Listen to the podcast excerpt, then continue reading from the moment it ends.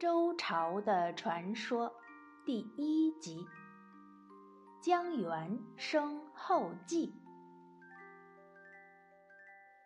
这里呢，出现了一个生僻字“江源”。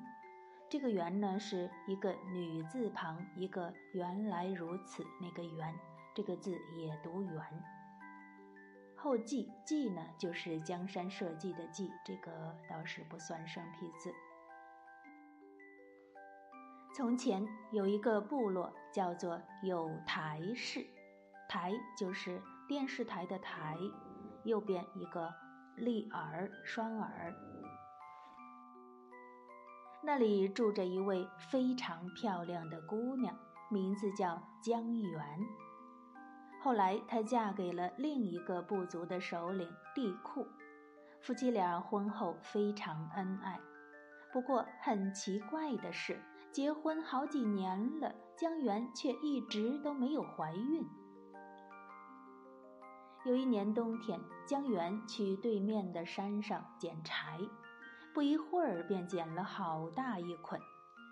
他背着柴艰难地往回走，因为刚刚下过一场大雪，路都被大雪封住了，江源辨不清回去的路。只好凭着自己的印象往前走。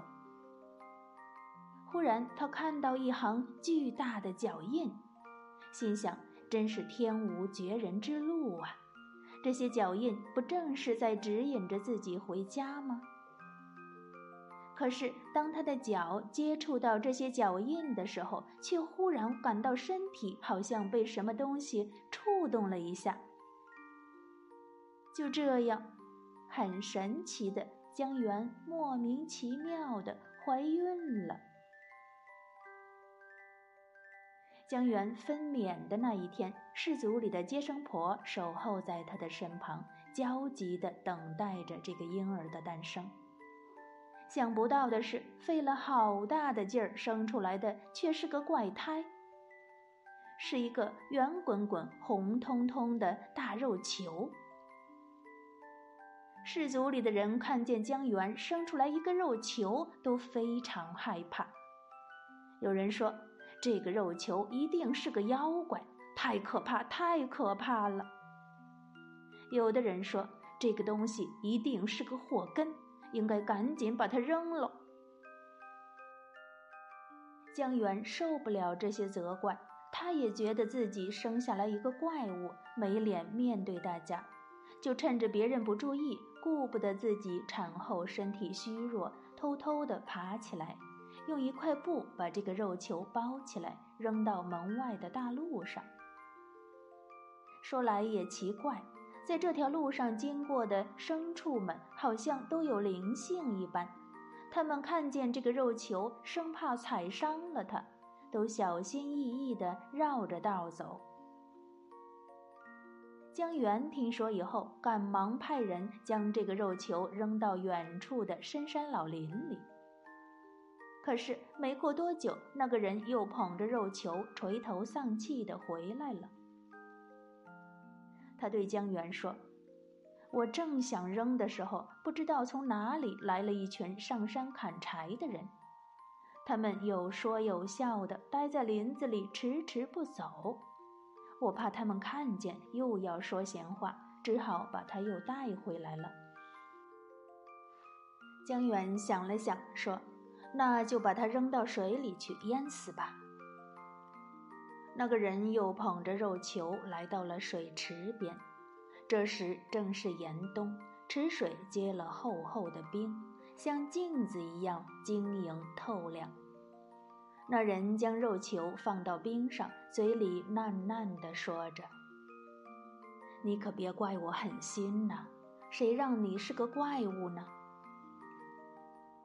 扔下肉球，这个人转身刚要走，奇怪的事儿发生了：天空中飞来了一群大鸟，鸟儿张开它们的翅膀，围着这个肉球直转圈儿，一边飞一边叫。然后他们纷纷落下来，用身体把肉球密不透风地微抱起来。那个扔肉球的人在一旁都看傻了，情不自禁地叫了一声。这一叫可不要紧，鸟群受惊飞了起来，它们用脚爪紧紧地将肉球抱着，飞向了山谷的深处。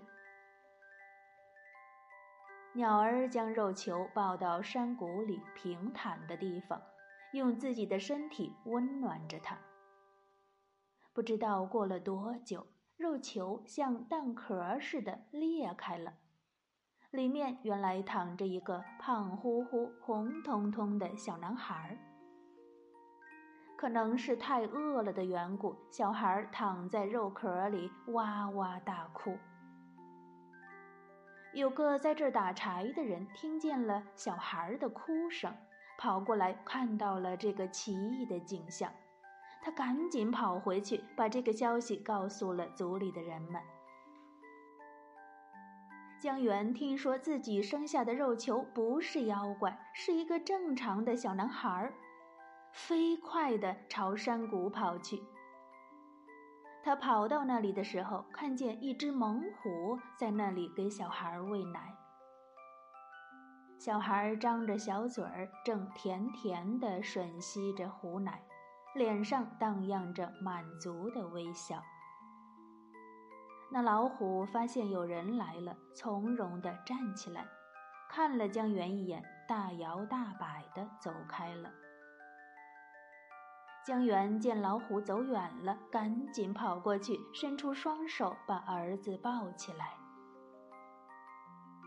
回去的路上，途经另一座山时，江源看见一只刚刚生下来不久的小老虎，正迫不及待地朝着刚才那只大老虎跑过去。原来，这只大老虎舍弃了自己的亲生骨肉，而去哺乳江源的儿子。看到这里，江源终于明白了，这些都是神灵的感应啊。自己这个孩子也是神灵赐予的呀。于是江源就给这个孩子起了一个名字，叫做“弃”，放弃的“弃”，意思就是说这个孩子曾经被抛弃过。弃就是周族的始祖后继。后来人们便将大老虎哺乳小孩的地方叫做大虎峪。玉一个山字旁，一个山谷的谷，那慕田峪长城那个峪。把小老虎出现的地方呢，就叫做小虎峪。那现在还有这两个地方。好了，今天的故事我们就讲到这里，小朋友们晚安。